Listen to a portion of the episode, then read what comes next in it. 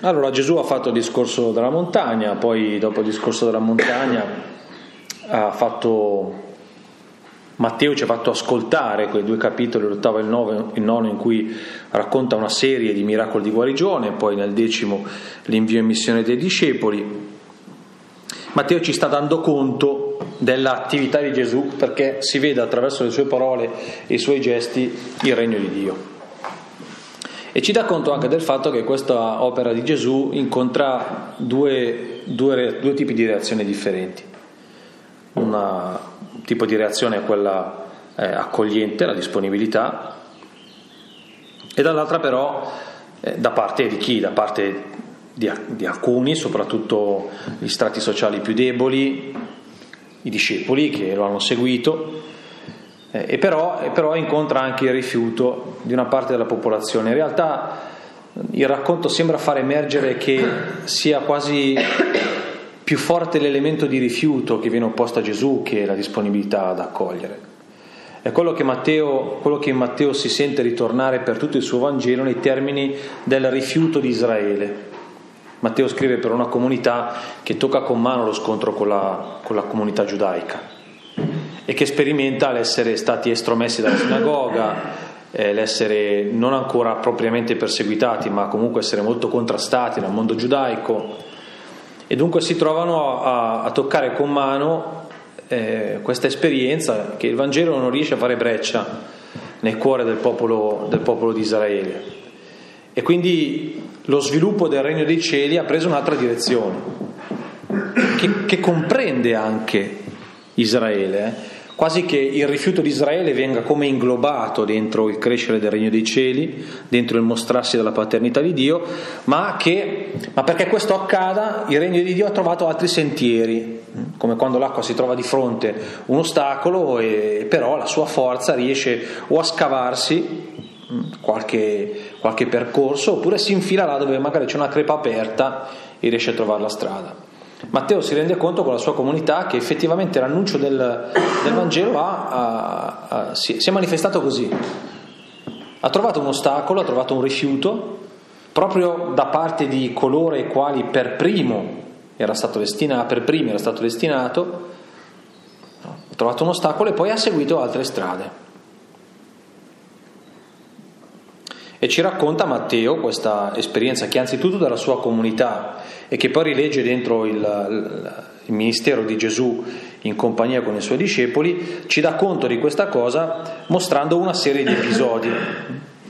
E sono episodi che fanno vedere come all'interno del popolo emergano reazioni differenti, sottolineando però appunto la dimensione di resistenza, di resistenza molto, molto forte, molto dura, che Matteo descrive nei termini di una sordità e di una cecità. Dopo leggeremo il versetto in cui lo dice, però è interessante che lo racconti proprio così. Eh? Questi non, non, vedono e non sentono, cioè non, eh, non, e, e, osa un'interpretazione eh, ulteriore, non vogliono sentire e non vogliono vedere. Non vogliono sentire e non vogliono vedere e racconta appunto una serie di episodi, il rimprovero alla sua generazione giudicata capricciosa e dura di cuore, l'abbiamo ascoltato la volta scorsa, vi ricordate? Poi la scossa, date ai villaggi attorno al lago, guai a te Corazin, guai a te Bethsaida, guai a te Cafarnao, i contrasti con gli scribi e i farisei, e poi quel versetto quel versetto ti, ti rendo lode Padre perché hai nascosto ai sapienti e agli intelligenti il tuo Vangelo, ma lo hai rivelato ai piccoli. Gesù dichiara, mi trovo di fronte a una, a una resistenza, a un indurimento. E come reagisce Gesù? Reagisce Gesù con un atteggiamento tipicamente profetico, cioè dichiara quello che sta capitando con un gesto. I profeti non sono anzitutto coloro che eh, anticipano il futuro, anche qualche volta, anche, no? in nome di Dio, ma soprattutto sono quelli che leggono il presente e, e, e sono mandati in nome di Dio per aiutare il popolo a leggere il presente. Il profeta è quello che dice al popolo guarda che ti sei allontanato da Dio, guarda che la direzione da seguire è un'altra, guarda che questo tuo modo di fare non rispetta la volontà di Dio. Questo è anzitutto il profeta. E poi in questo senso anche annuncia il futuro. Guarda che se sarai fedele il Signore, guarda che se non sarai fedele potrà capitare. Oppure quando arriva il tempo del, della desolazione per il popolo che si è allontanato, è quello che viene a dire guarda che ora sei desolato, ma il Signore ti consolerà. Perciò la tua condotta adesso deve cambiare perché tu possa accogliere il dono della consolazione. Allora Gesù fa un gesto, un gesto profetico, tipicamente profetico, e ridice in forma, eh, come potremmo, narrativa, no, non è l'espressione giusta, in forma, boh, adesso troverò il sinonimo, comunque utilizza un modo particolare per dire alla gente guardate che voi eh, non, non state intendendo, non ci intendiamo, non ci intendiamo, ma non ci intendiamo perché non volete interpretare. Non, non, non, avete il cuore aperto alla mia parola, non vi interessa capire davvero. Non avete fatto quel passo che, che, che è sempre una compromissione, un mettersi in gioco, no? Per cui uno cerca di mettersi nella prospettiva dell'altro e assume quello che l'altro gli dice, per farlo proprio, per provare a praticarlo, per, per lasciarsi mettere in discussione. Voi questa cosa non la fate. Siete sordi e ciechi, è come se tra me e voi ci fosse una difficoltà di linguaggio. È come se, se voi, mh, mm, per volontà, consideraste le mie parole come parole misteriose. E io voglio che voi vi rendiate conto di questo. E allora comincio a parlare in parabole. E parlare in parabole è un parlare misterioso. Comincia a, a, a raccontare le cose che riguardano i misteri del Padre suo in una forma che è necessaria interpretare, non parla in modo chiaro. Non dice guarda che la cosa è così. No, utilizza un metodo che dice ma sai io vorrei dirti che questa cosa assomiglia un po' a quella situazione che... E uno ascolta e dice oh, ma cosa vorrà dire? Ma sta parlando a me? No, forse sta parlando a lei. No, perché io... Ma e poi se sta parlando a me che cosa intende dire? No, perché questo parlare è un po', è un po interpretabile a seconda delle situazioni.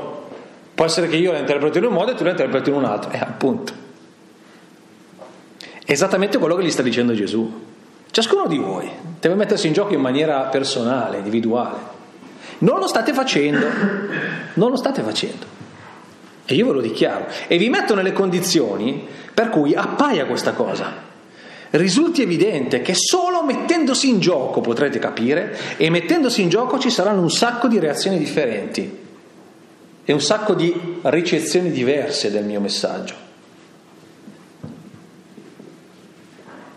Sono riuscito a farvi arrivare un po' questa idea? Eh? Le parabole che Gesù racconta sono certamente un modo che utilizza per l'ennesima volta per raccontare la bellezza del regno di Dio, ma sono anche una provocazione. Cioè, oh, ma volete capire o non volete capire?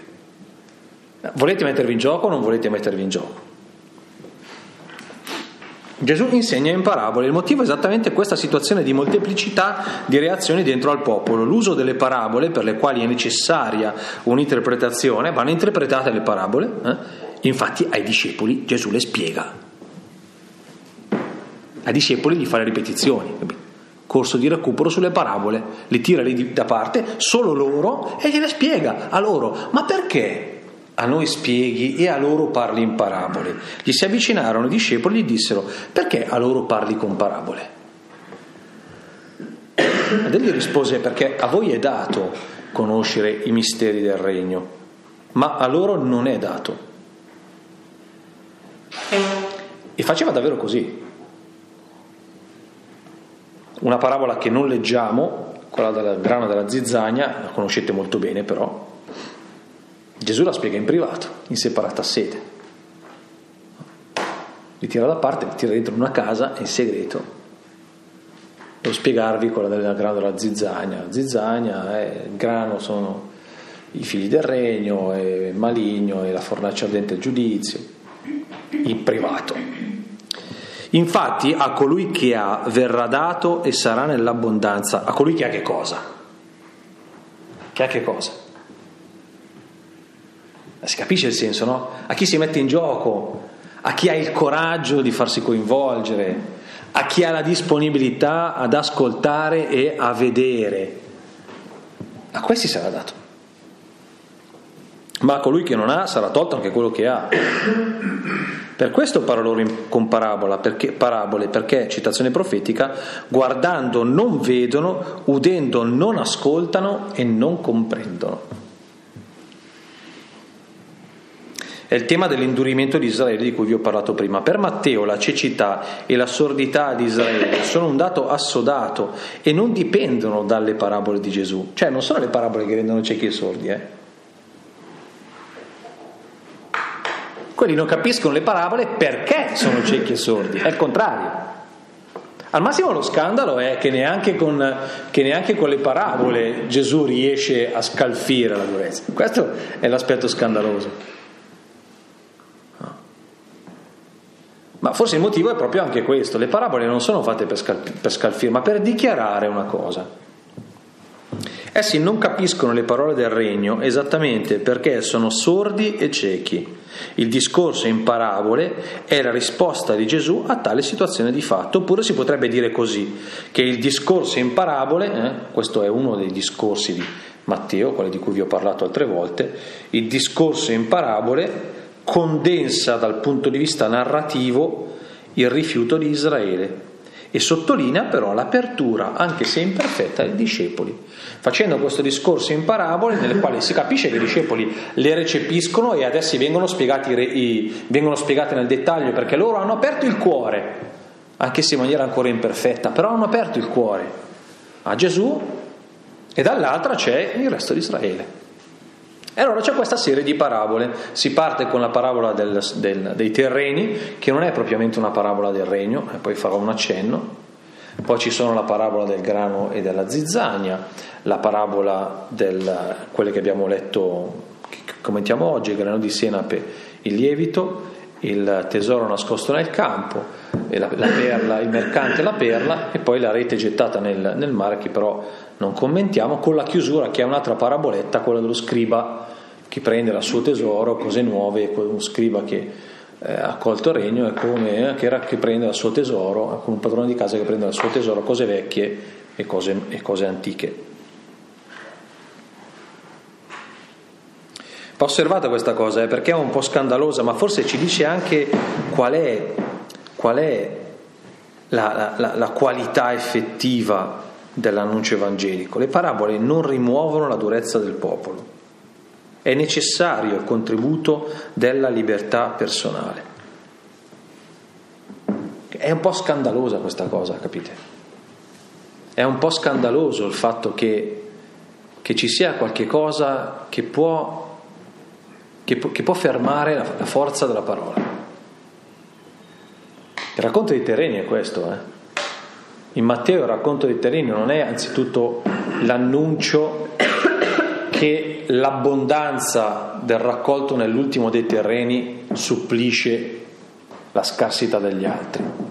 Questo forse, dicono gli studiosi, era il senso della parabola originaria, quella presente nella fonte da cui gli evangelisti pescano, ma il senso che Matteo dà nel suo Vangelo è un altro. Guardate che ci si può opporre al regno, cioè si può essere infruttuosi, State attenti a come ascoltate, questo è il senso della parola dei terreni. E lo sta dicendo i suoi.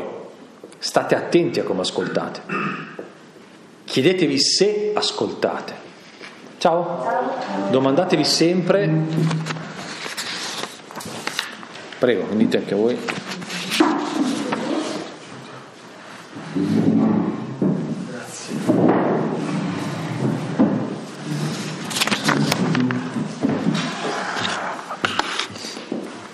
Domandatevi sempre, dice Matteo, dice Gesù ai suoi, ma dice Matteo alla sua comunità, se state ascoltando la parola del regno e come la state ascoltando. Perché c'è un modo specifico per ascoltare la, parola, la parola del regno. E il modo specifico sono quei frutti. Sono quei frutti. L'ascolto del Vangelo è sempre un ascolto pratico. Sempre un ascolto pratico, materiale. C'è qualche cosa da fare. Il Vangelo del Regno lo si accoglie facendo qualcosa.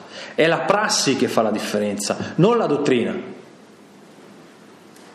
I dotti sapienti la sapevano la dottrina, ma a loro non è dato di conoscere i misteri del regno, perché la conoscenza dei misteri passa dalla prassi. Quando tu metti in gioco la tua libertà e permetti al regno di accadere dentro il tuo modo di fare, che vuol dire amare il povero, non attaccarsi al denaro, perdonare, pregare il Padre nel segreto, digiunare senza cercare il, il, il favore degli altri, eccetera, eccetera, eccetera, eccetera. Quando tu fai questo stai comprendendo che cos'è il regno di Dio. Il regno di Dio si comprende con le mani, certo anche con la testa e con il cuore? Ma la sottolineatura fortissima di Matteo è sulla prassi, sulla prassi. E in effetti l'indurimento di Israele è, è, è soprattutto in questa direzione. Voi conoscerete anche la legge, voi conoscerete anche, sapete, ma, ma si vede da come, da come agite, da come vi comportate, dal modo con cui decidete le cose, le priorità che date nella vita.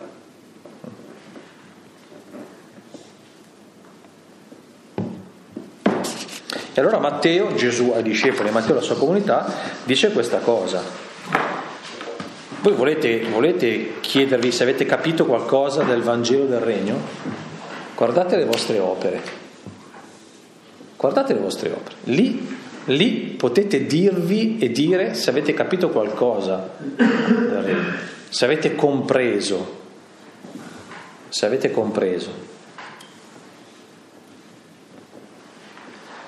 Terreno buono, viene detto così nella parabola dei terreni, il terreno buono è l'uomo che ha compreso il regno, quello che porta frutto. Gli altri no, gli altri ascoltano ma non comprendono gli altri terreni. Il terreno buono, quello che porta frutto, ascolta e comprende. Cos'è questa comprensione? È il frutto.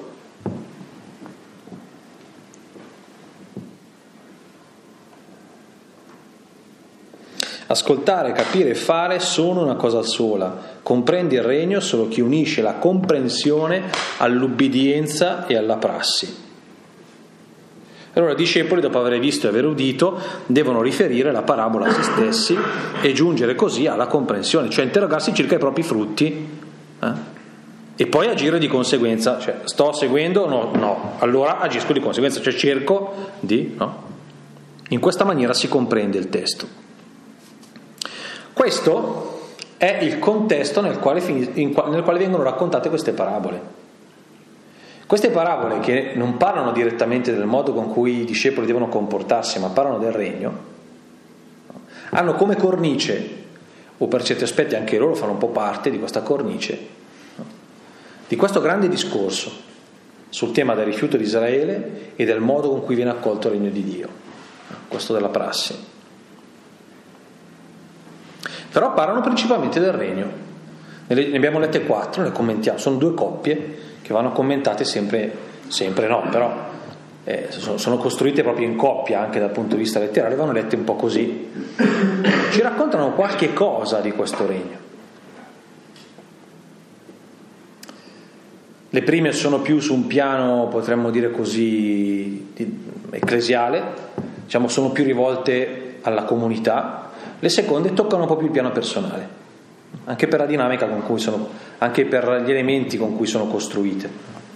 Nelle seconde due si parla di un uomo che trova un tesoro, si parla di un mercante e il rapporto con il regno. Nelle prime invece si parla di un albero e poi si parla di un sistema, la pasta e il lievito che cresce.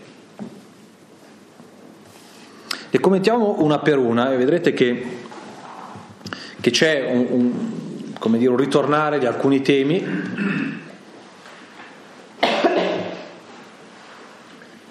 che ci permettono però anche di, di dare, vedrete che se avete ascoltato un po' le parole del Papa di ieri si ritrovano un sacco delle, delle, delle cose che lui ha detto ieri dentro, dentro i, i, temi di queste, di, queste, di queste parabole e se ascolterete vi accorgerete anche di come riescono comunque sia andare a toccare anche il modo con cui concretamente poi cerchiamo di, di vivere la parola del regno nella nostra vita.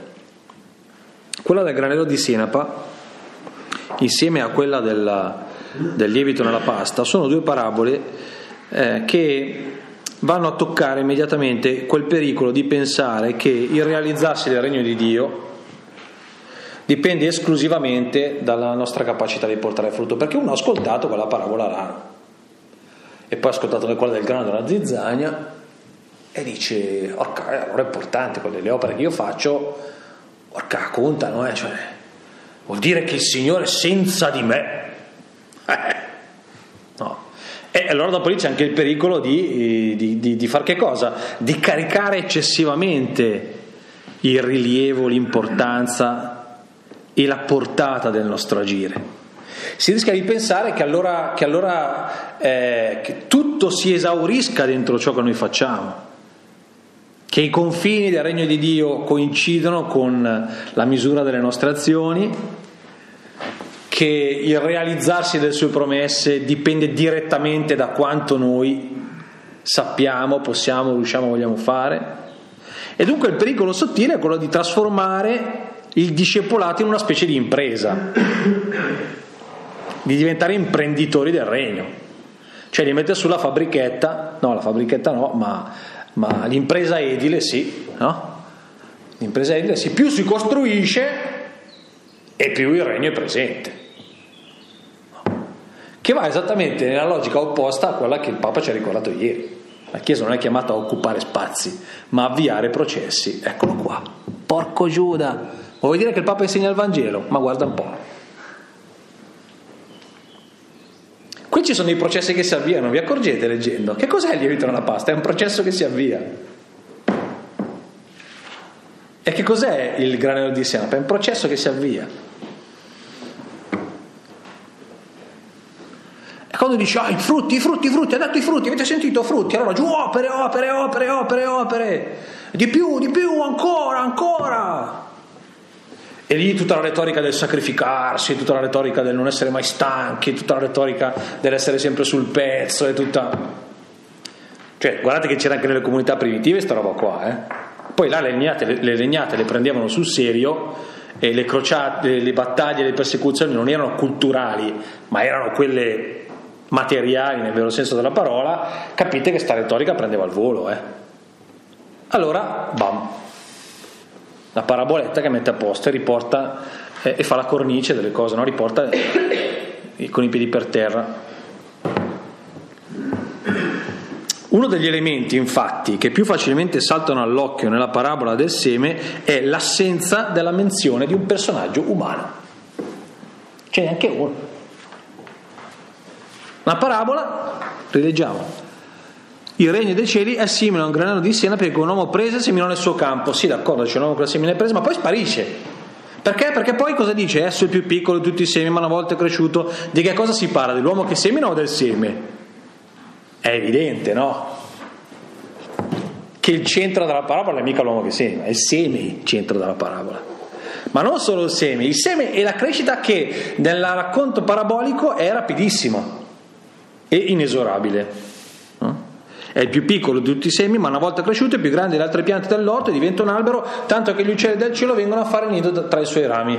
Seminato è già cresciuto, ci sono già gli uccelli che ci fanno nido. Cosa conta l'uomo nel meccanismo? Eh no, va contro. Sì, ma non è che ha passato un quarto d'ora come eh, magari in altre parabole a dire, eh, cioè non è che ha raccontato così. Eh, il regno dei cieli è simile ad un uomo che ha preso un campo, ha fatto un bel recinto, ha tolto tutte le pietre, lo ha dissodato, lo ha concimato, ha piantato insieme, lo ha innaffiato, lo ha curato, ha lottato contro i parassiti. Ha... No. Eh sì, ma abbiamo buttato un seme, ting! E quello è cresciuto, capite? Dov'è il focus? E poi viene, viene scelta una pianta da orto. Viene scelta una pianta da orto. Cioè qui non si parla del cedro del Libano, capite? Avete mai visto una pianta di senape? È mai capitato? È, una, è un arbusto, cresce come un oleandro, to, cresce un paio di metri, no? non ha un tronco forte, è un arbusto vero e proprio, fa dei semini che sono, che quando, dei baccelli così, dentro ci sono i semini di senape sono, sembrano sabbia quasi da quanto sono, sono sottili. È una pianta ornamentale, di fatto, da orto, si utilizzava, si utilizzava la senape come da sempre, come condimento. E, e, veniva utilizzata anche per nutrire gli uccelli. È una pianta i cui semi mai vengono citati in tutta la scrittura, né in quella ebraica né in quella greca. Da dove la tira fuori Gesù questa qua? La tira fuori perché non ne parlava nessuno, capite?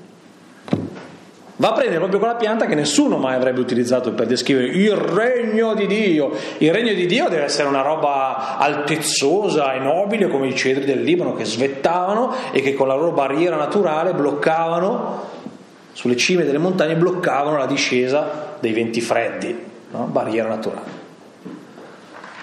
Ma che del Libano? Un arbusto che una sventata, boom, va giù, che forse non riesce neanche a tenere sugli uccelli da quanto è, da quanto è, è Invece l'immagine degli uccelli che vengono a nidificare su una pianta, questa sì che Gesù la pesca dalle scritture e veniva utilizzata per parlare, per richiamare l'idea, l'immagine di un re che raccoglie attorno a sé una molteplicità di popoli.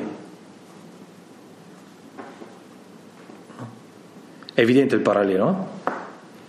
Il regno dei cieli è qualcosa che non assomiglia a nessuno dei regni che avete già visto non ha quei tratti di nobiltà, che, di nobiltà terrena, di, di, magnificenza terrena, di, di, di grandiosità umana che voi avete in mente, il cedro del Libano, e chiama raccolta una molteplicità di popoli.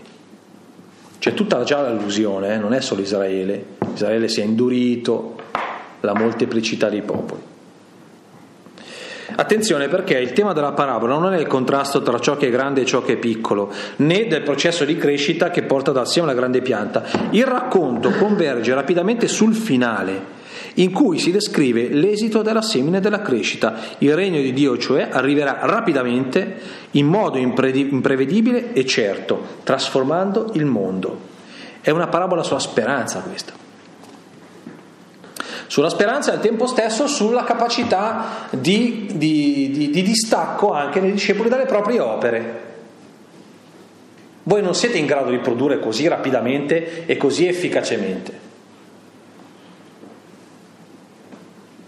Perciò non dipende solo da quello che voi farete, regno di Dio.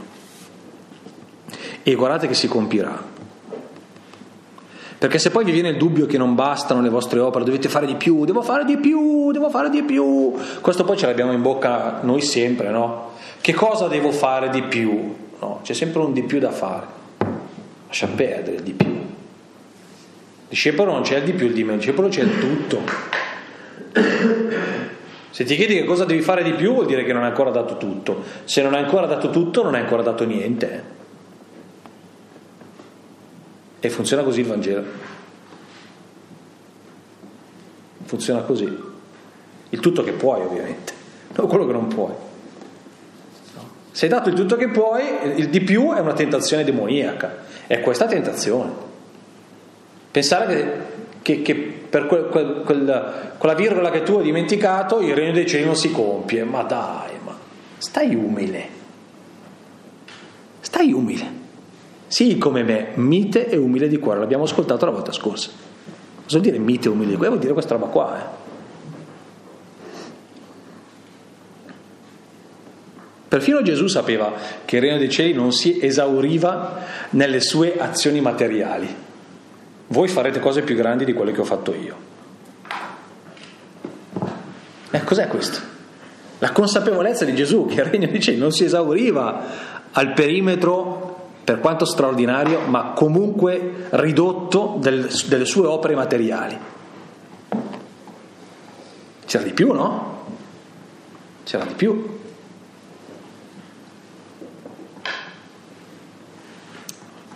Il regno passa per la testa, il cuore, le mani degli uomini, ovvio, ma guai a pensare che dipende esclusivamente da essi o che si esaurisca solo in quello. Madonna, ma questa roba qua che ricaduta ha sulla mia vita? Tu pensa come affronti il tuo essere cristiano? Lo, lo affronti con quell'approccio che dicevo un attimo fa? Che è sempre la logica del sentirsi in difetto? O dell'avere lo scrupolo che non fai abbastanza? O dell'avere il delirio di onnipotenza che siccome ci sei tu al mondo, anzi meno male che ci sei tu al mondo, perché altrimenti il mondo non avrebbe la luce per vivere? Vabbè che il Signore ti ha detto siate la luce del, siete la luce del mondo, però stai tranquillo, eh? Stai tranquillo. Non è che è finito te si spegne la luce, eh? Eh. Questa non è, non è una, una, come dire, un'affermazione che serve a deprimerci, eh. è il contrario. Perché l'umiltà autentica, quella evangelica, è la consapevolezza del posto che si ha e, si, e di ciò che si è. Questo dà serenità, pace e gioia. L'arroganza degli scribi e dei farisei o il senso di, di, difetto perenne di chi a causa della legge si sentiva condannato da Dio, questi sono gli estremi da temere. E nell'uno e nell'altro non c'è umiltà evangelica, né umiltà né mitezza evangelica. C'è una forma sottile di passivo-aggressività nell'uno e nell'altro e di arroganza. Questa è una parola che ti rimette a posto e che ti aiuta anche a capire che sempre, c'è sempre uno scarto tra quello che puoi capire e vedere un po' del regno e, e quello che, che, che in definitiva è. Ieri il Papa in Duomo ci ha detto questa cosa, che, che evangelizzare qualche volta non è che evangelizzare non è raccogliere i, i pesci, no?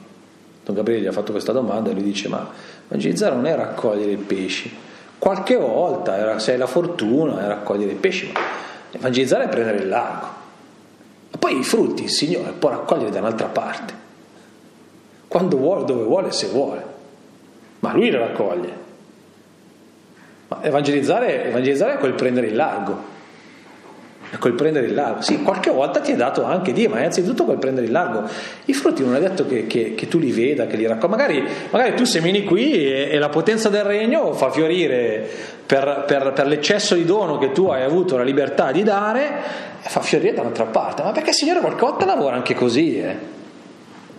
Lavora anche così, in modo inaspettato. Non si può pensare sempre il compiersi delle cose di Dio come una logica conseguenziale, quelli siamo noi causa-effetto, che ha sempre dentro qualche cosa che ha a che fare con il commercio, capite? Allora se io ho dato tot, si deve vedere tot, se no c'è qualcosa che non va. Ma no, a quelli della, che hanno lavorato solo un'ora dà lo stesso di quelli che hanno lavorato 10 ore, no? Eh, vuol dire che la logica deve essere un'altra, vuol dire che la sua logica è un'altra. Vuol dire che se qui abbiamo la possibilità di seminare tantissimo e dall'altra parte non c'è, perché quei, poveri, quei poveretti devono Troverà il modo il Signore di raccogliere la grazia di chi ha avuto la libertà e il cuore di dare e da qualche altra parte in qualche maniera farà sorgere. Non si può pensare anche così? E io dico che si deve pensare così, altrimenti guardate che la comunione dei santi che professiamo di credere è questa roba qui. Eh.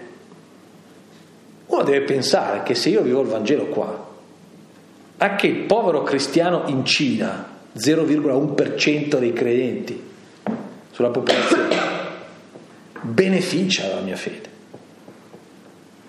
E viceversa. Ma perché il Papa continua a chiedere di pregare per lui? È questa roba qui, o, ci crediamo o non ci crediamo, eh, perché?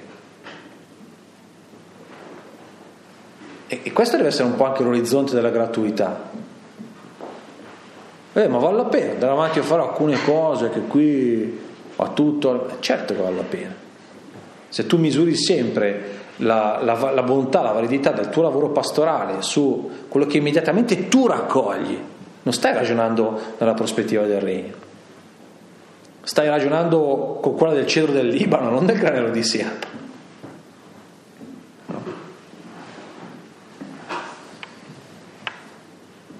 Quindi la parabola del seme, la parabola del seme pone l'accento su questa mancata corrispondenza tra le attese trionfalistiche di Israele e qualche volta della Chiesa e il modo con cui il regno si manifesta. Qui c'è un ribaltamento delle logiche, eh? c'è un ribaltamento. Allora, se uno vuole cogliere il regno di Dio all'opera, nella storia, lo sguardo non deve andare a cercare i grandi segni.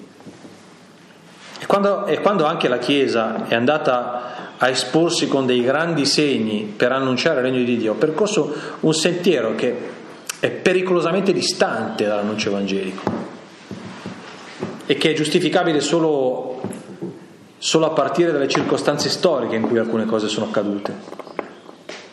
erano linguaggi che venivano recepiti e utilizzati, ma solo, solo in quel modo sono accettabili e giustificabili. Ma quando uno vuole cogliere il regno di Dio all'opera deve andare a cercare non i grandi segni, non l'eccezionalità, ma neanche quel poco che sa e che può fare di grande.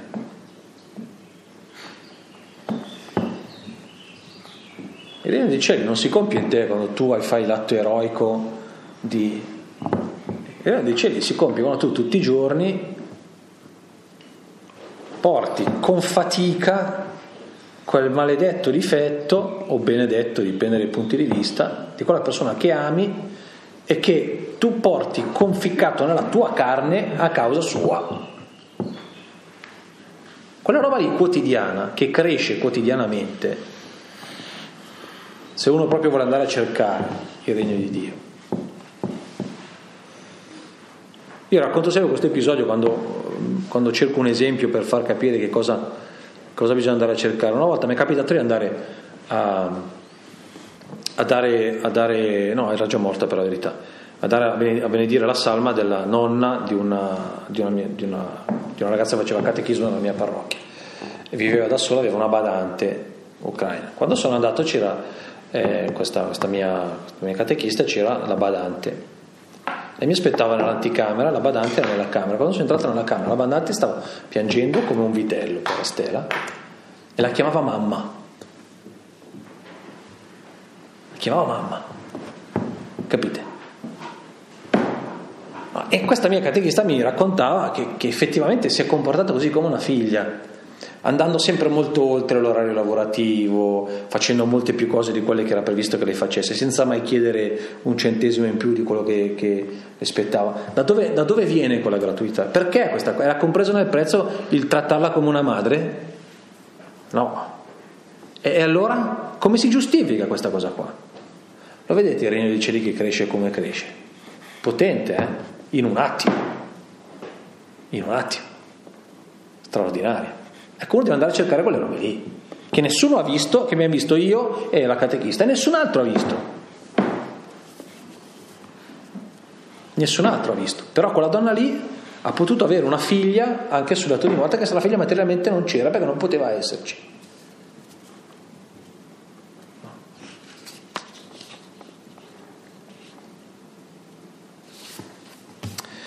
Il lievito e la pasta, la parabola del lievito pone invece l'accento su un altro tema eh, che emerge con la traduzione quella un po' più precisa, qua vi ho riportato quella della CEI, la traduzione precisa dice che la donna il lievito lo prende e lo nasconde, questa è proprio l'azione che compie, è il nascondere, in tre misure di farina. Qui mm, ci sono alcuni dettagli che bisognerebbe spiegare, eh, però sui quali non vorrei focalizzarmi, mi fermo solo su alcune cose della parabola che servono alla nostra riflessione.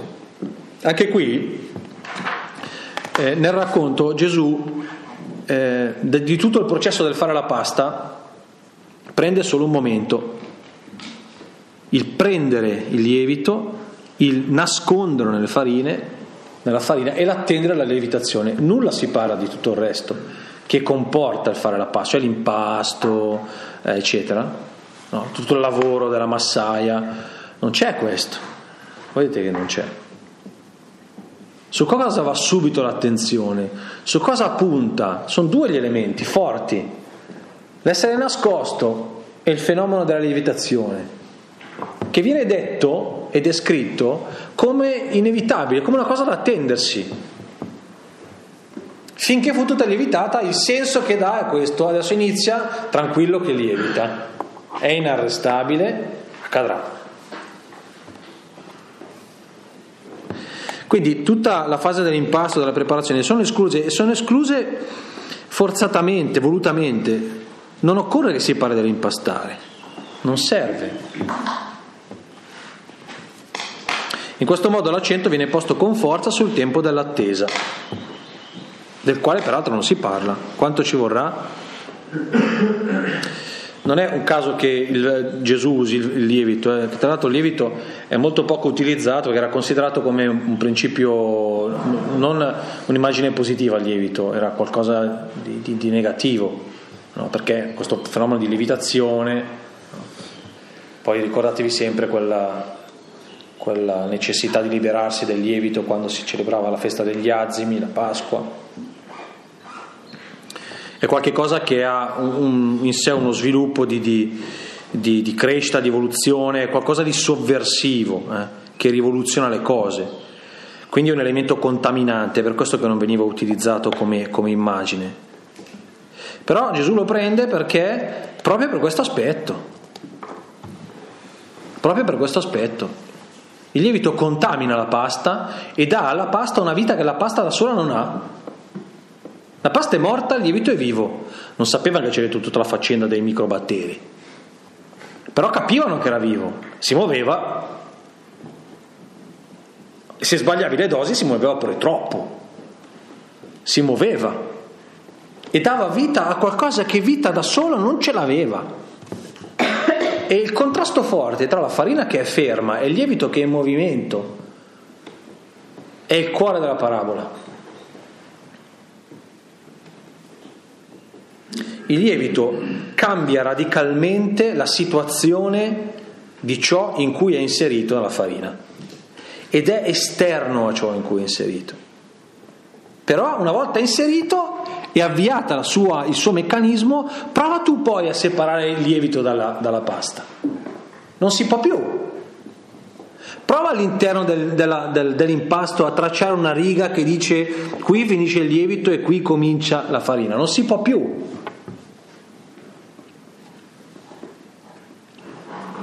E diventa, diventa buffa la domanda, come faccio a distinguere nella storia la differenza tra l'agire di Dio e l'agire degli uomini? non si distingue.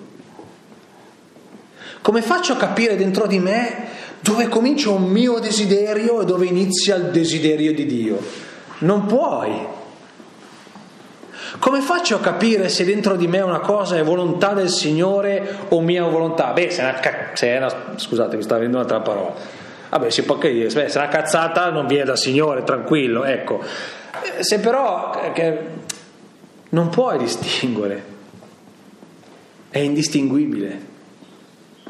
E allora come faccio a capire se dice all'opera regno di Dio? Eh beh, ma il Vangelo ti mette dentro un mondo che ha dei criteri, no? Capisci che il volto di Dio ha delle caratteristiche. Se quella cosa che vuoi mettere in atto è qualcosa che ha a che fare con l'espressione di forza, no? che va a dominare l'altro o a sfruttare qualcosa, beh, eh, è, co- è consono questo all'insegnamento evangelico? No? E beh, allora No, ma è una buona azione perché, perché io facendo così salvo la vita di quella persona. Sì, però tu la rendi schiava, anziché rendere dipendente con l'aiuto di carità che fai, la rendi dipendente da te, anziché emanciparla. La... Eh, ma è una cosa buona, gli salvo la vita. Gli salvi la vita? Ma come faccio a distinguere? Adesso, madonna, dentro di me sento questa passione per, uh, per, oh, so, per allevare le trote. Dici che è la volontà del Signore. Oh, il problema ti fa star bene levare le trote, sì. Cosa te ne fai delle trote poi? Eh, lo so. Eh, fatto su una bella pesca sportiva. Bravo. Dopo con la pesca sportiva cosa fai? E eh, sto lì, chiacchiero con i pensionati e ascolti i pensionati che si sfondano. Eh, bravo, allora va bene. Ma come fai a distinguere? Ma non si può distinguere. E allora il discernimento, eh, ma il discernimento è proprio questa cosa qua, è l'ascolto delle tue emozioni profonde. Eh che vengono lette sotto la luce del Vangelo. Allora le chiami per nome, no, questa cosa non è secondo il Signore. E così dentro l'azione della storia, capite? E uno vuole star lì a dire, lì c'è il Signore, lì no.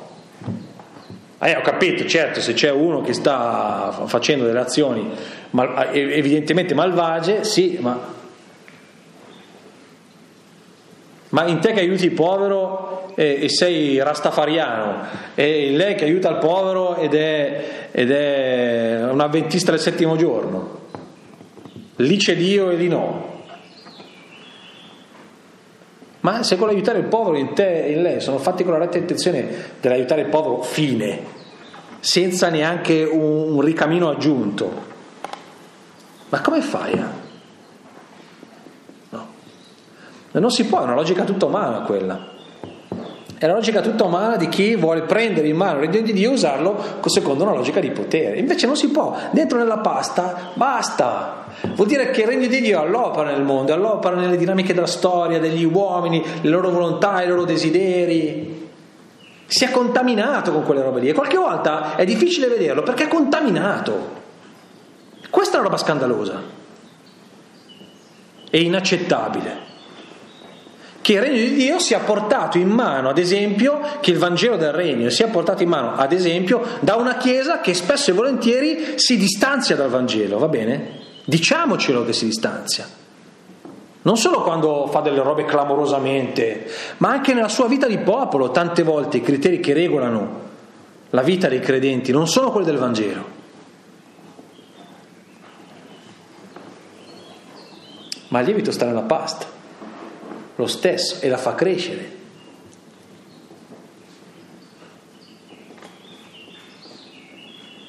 E uno vorrebbe star lì a tirare con il righello. Questo giorno qui ho aperto il cuore al regno perché sono stato buonissimo. Questo giorno qui tirano a tre righelli, 70%. Questo giorno, ma no, non è la logica del regno quella lì.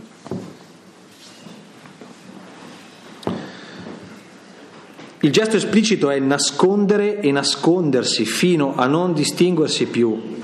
E una volta avviato il processo non è possibile più separare il lievito dalla farina e neanche distinguerli. Due parabole che ci ricordano che il regno dei cieli non coincide con la Chiesa e neanche con l'agire dei singoli cristiani. Al massimo la Chiesa ha a che fare con il processo di crescita e lievitazione nel suo essere sale e luce, anche compiendo le opere del regno. Ecco, al massimo potrà avere a che fare con questo. Eh. Se tu operi secondo Vangelo hai a che fare con il meccanismo della lievitazione, ma non è il lievito, non è il regno. Mm?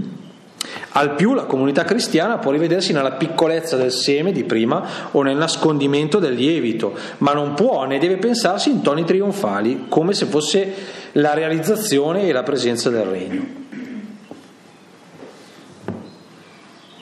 Ci sono altri aspetti su quali si potrebbe eh, ragionare mm, a partire da questa parabola, ma mi premeva sottolineare questi due aspetti. Questo nascondersi del lievito e questa, e questa imponenza della crescita, e che però allo stesso tempo è mescolata, è una storia che spesso non ha tratti nobili. Andiamo verso la conclusione. La seconda coppia di parabole che vanno più sul versante personale, queste le commentiamo più velocemente. Il regno dei cieli è simile a un tesoro nascosto nel campo, un uomo lo trova, lo nasconde e poi va pieno di gioia, vende tutti i suoi averi e compra quel campo. Il regno dei cieli è simile anche a un mercante che va in cerca di perle preziose, trovato una perla di grande valore, va, vende tutti i suoi averi e la compra. Qui l'attenzione della parabola deve andare non tanto sui singoli personaggi, ma sulla dinamica che viene raccontata. No? Perché, eh, perché sennò si rischia di fraintendere un po' il senso. Allora, nella prima, nel caso del tesoro, la parabola è una frase unica. Nel, nell'originale è una frase unica. Quindi bisognerebbe leggerla proprio così, d'un fiato. Il regno dei cieli è simile a un tesoro nascosto nel campo che un uomo, tro- che un uomo trova, lo nasconde, poi va, preso, pieno di gioia, vende i suoi averi e compra quel campo.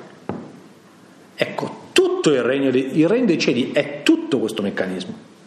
Non è il tesoro, eh. Il regno dei cieli è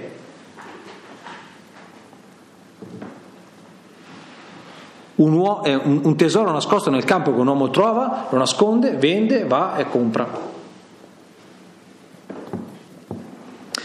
L'equivalenza non è regno tesoro, piuttosto il regno è identificato da tutta la dinamica di azioni al centro del racconto, cioè la sequenza trovare, vendere, acquistare. Il regno dei cieli è simile a trovare, vendere, acquistare. Così va raccontata la parabola. Scusate, così va letta la parabola.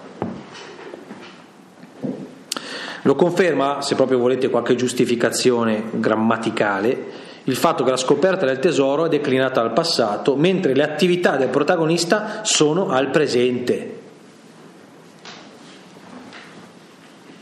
Come se quello fosse il precedente, la premessa, il prologo, ma la storia è il trovare, eh, scusate, il, le, le azioni che seguono. Ok? Anche nel caso della parabola della perla, la preparazione del fatto è al passato. In questo caso lo è anche, del, lo è anche l'agire del mercante.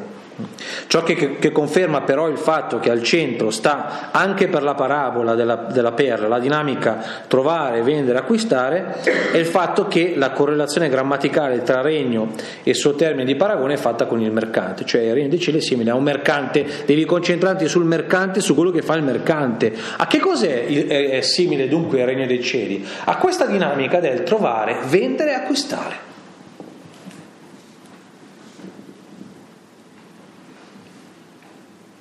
Sono i due uomini al centro delle parabole, non sono il tesoro e la perla. Ma dove? Io l'ho sempre sentita spiegata così, che cieli è il tesoro, perciò devi, devi, è una roba che ha grandissimo valore, la perla ancora di più. Sì, è chiaro che è così, ma pensato in relazione al comportamento, cioè uno si deve concentrare su quello che la grandezza di quel tesoro attiva nella persona. È chiaro su cosa deve, bisogna puntare l'attenzione. Non star lì a riflettere sul fatto di oh, ma che bello il regno dei cieli, è un tesoro, è una, perché dopo uno pensa che è una ricompensa. Non è una ricompensa, è il contrario, è il presupposto delle tue opere. Non è che c'è il regno, dei cieli, il regno dei cieli, è il tesoro, il premio finale che tu raggiungi, no? hai fatto tutto un, un, un, esercizio di opere, una messa in pratica di opere, di buoni comportamenti, eccetera, eccetera, che ti hanno permesso con quei buoni comportamenti di acquistarti il tesoro. No? Il tesoro è il precedente di un certo comportamento.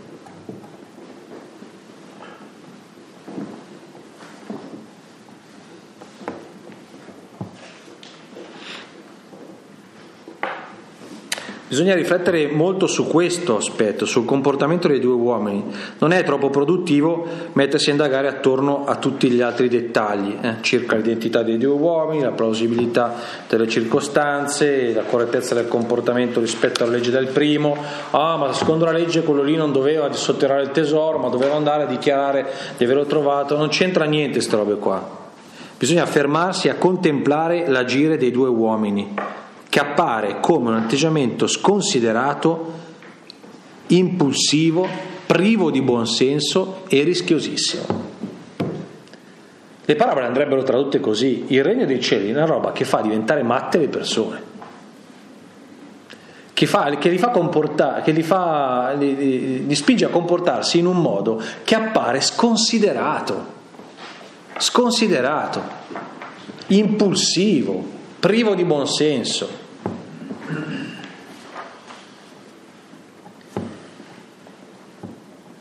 È qualcosa che mette in moto la libertà delle persone, il loro modo di, di comportarsi, di scegliere, di decidere, di stabilire le priorità, lo mette in moto, lo mette in moto in una maniera che poi agli occhi del mondo appare una follia, come quella di questi uomini qua. Che si comporta, di cosa ha vissuto poi il mercante? Uh, a perla e dopo? E se quello che ha comprato il campo poi torna e gli hanno già gli hanno fregato, data, eh? E si limiterà a coltivare il campo. Non c'è più il tesoro. È irrazionale. È irrazionale. Il regno dei cieli è un principio di irrazionalità nel comportamento delle persone, di chi lo sceglie. C'è uno che si mette a cercare, ha, trovato qualcosa e da lì parte a, con un meccanismo che è sempre un cercare, trovare, vendere, lasciare, prendere altro e poi cercare ancora e poi trovare ancora e a partire da quello che ha trovato lasciare delle cose per acquisirne delle altre. Questo è il regno dei cieli.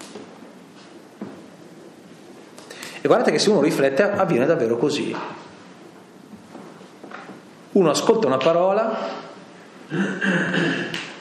si sente catturato da quella parola, catturato da quella parola, a partire da quella parola comincia ad abbandonare delle cose e a intraprenderne altre. E uno sente e uno sente, uh, va, vendi tutto quello che hai e dallo ai poveri, avrai un tesoro in cielo, poi vieni e seguimi. Resta colpito e dice, si fa a vivere così, però mi affascina, mi colpisce. Non avevo mai neanche pensato che la mia vita potesse prendere questa direzione. E si sente rapito da questa cosa e capisce che quella parola lì gli lavora dentro e deve farci i conti, è costretto a farci i conti, anche se magari le resiste, non vuole, ma è costretto a farci i conti. E si accorge pian piano che più ci fa i conti, più ci sono delle cose alla quale prima era attaccatissimo e che non contano più niente e le lascia cadere. E gli altri gli dicono: Ma una volta eri tutto preso da quelle robe lì, adesso e lui dice: Ma oh, non mi interessano più, non, non, non, lo so, non mi danno più niente. Oh, ma cos'è che adesso ti sei messo a fare tutte quelle robe lì strane? Che adesso eh, fai, boh, faccio degli esempi, eh. adesso vai anche a fare volontariato. Ma prima pensa, dicevi che era tutto tempo, eh, no, non so, sì, cioè lo fa, sono convinto però boh, è una roba che mi sento. È questa dinamica qui che è raccontata qua. Eh?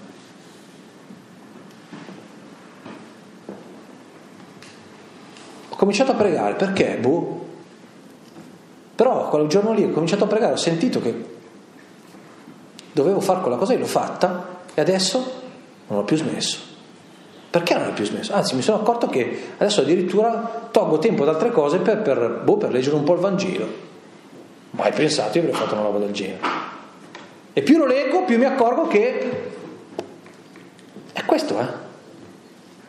Poi fate 10, mi sono voluti questi due esempi qua, ma fatene 10.000 altri esempi che hanno queste caratteristiche qui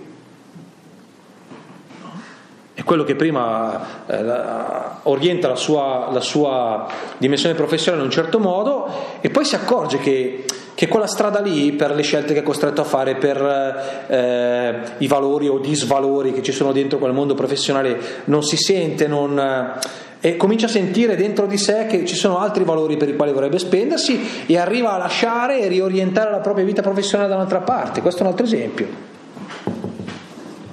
accadono queste cose, porco cane se accadono. È questa roba qui, eh.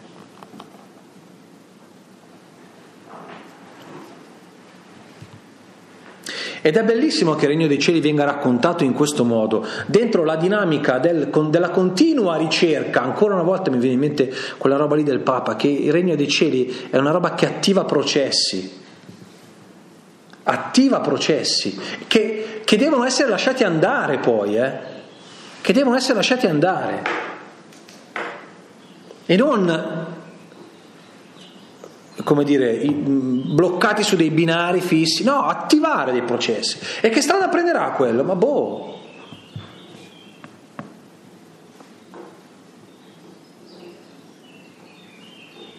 La pasta quando lievita qualche volta se esageri viene fuori anche.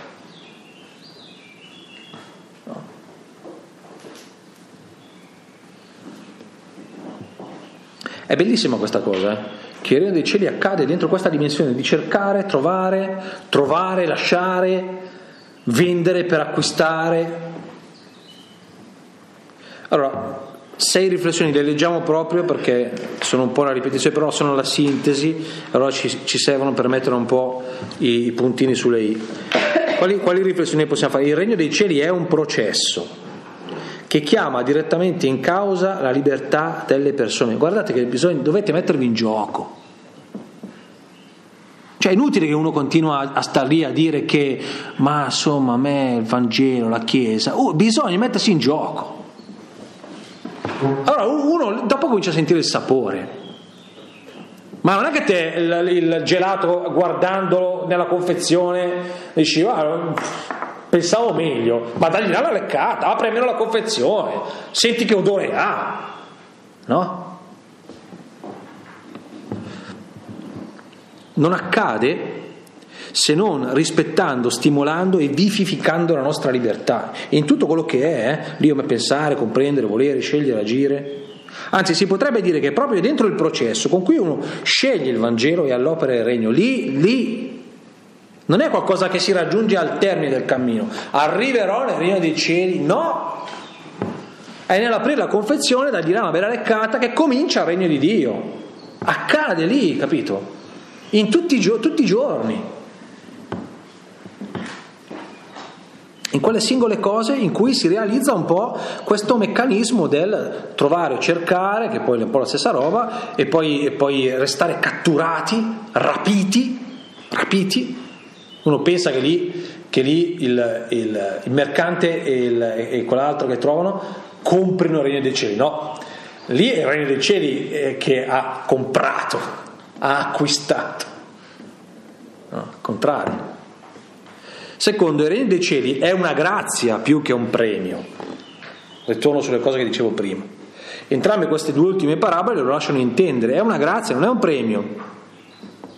La prima in modo palese il tesoro che trovi, la seconda in modo indiretto, ma il regno dei cieli non è un premio alla tua laboriosità, eh. non è un premio alla tua laboriosità, è una grazia comunque.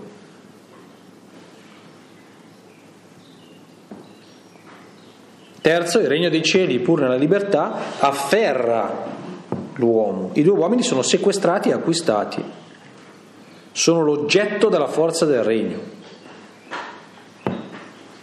Quarto, il regno dei cieli è qualcosa di cui se ce ne si occupa si può vivere senza bisogno di altro. L'abbiamo ascoltato anche nel discorso della montagna. Cercate il regno di Dio e tutte queste cose vi saranno date in aggiunta dopo aver detto non affannatevi, vi saranno dati in aggiunta. Si può vivere cercando, sì.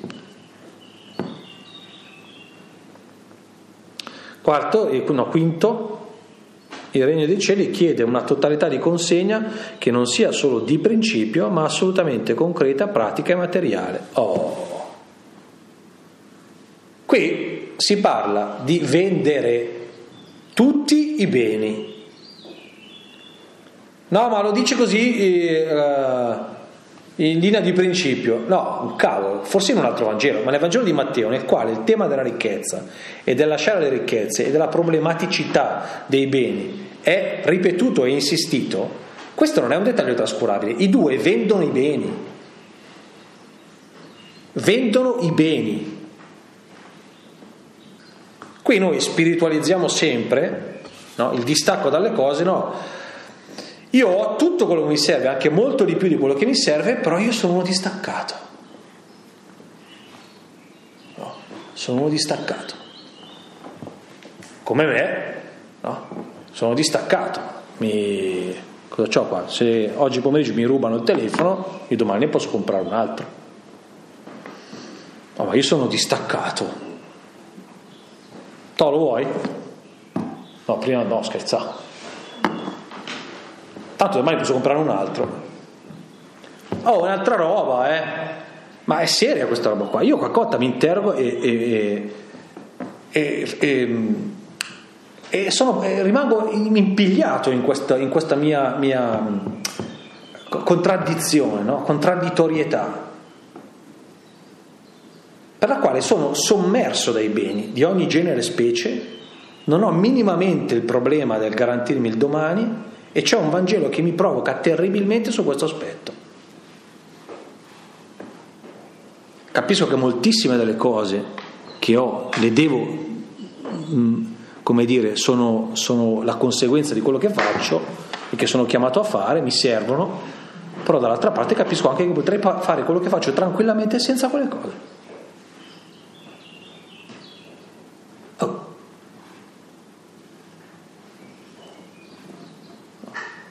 Fino all'estremo, eh? fino all'estremo. Fino alle cose più banali, oggi avrei potuto dirvi, guardate, ho preso due appunti, non ho neanche stampato, prendete appunti voi se volete, senza tutta la necessità di stampare, cioè fino all'estremo di questa roba qua. Però mettere in discussione qualche volta le cose in questi termini. Ma materialmente tu, per andare dietro a sto regno di cieli, hai lasciato qualcosa? Lasci qualcosa, dai via qualcosa materialmente. Perché il tema della vita sobria in Matteo è centrale, eh? è centrale, non va liquidato con facilità. Questo aspetto del lasciare materialmente le cose è un elemento dello scegliere il regno dei cieli, è un elemento imprescindibile. Chi sceglie il regno deve avere una vita sobria, appunto. Deve avere una vita sobria. vuol dire che deve essere un poveraccio, ma deve avere una vita sobria. È dura questa parola, guardate che dura, eh. Io tutte le volte mi, mi, sento messo con le spalle nel muro da questa roba qua, per, per quanto io non abbia una vita lussuosa. Cioè, vivo in, in, in una camera con bagno, ho un telefono, un computer, una moto, i libri, basta, non c'ho nient'altro. Però, però capisco che allora cosa, cosa devo lasciare materialmente? Perché è imprescindibile questo passaggio. Davvero, eh? Davvero, eh? e dobbiamo dircelo senza farci nessuno sconto. Senza farci nessuno sconto. E poi l'ultima cosa molto bella, il regno dei cieli lascia liberi anche dopo averlo scelto. Non si sa poi cosa se ne fanno quei due, eh? Non si sa. Chi decide di scegliere il Vangelo consegnando adesso tutta la propria esistenza non si trova incatenato e ingabbiato in un percorso forzato. Il Vangelo non ha l'obiettivo di normare la vita dei discepoli, ma di orientarla, attivare un processo. Eh, non di normare, ma di orientare. Eh, ma domo, allora faccio sapere quello che è giusto da quello che è sbagliato.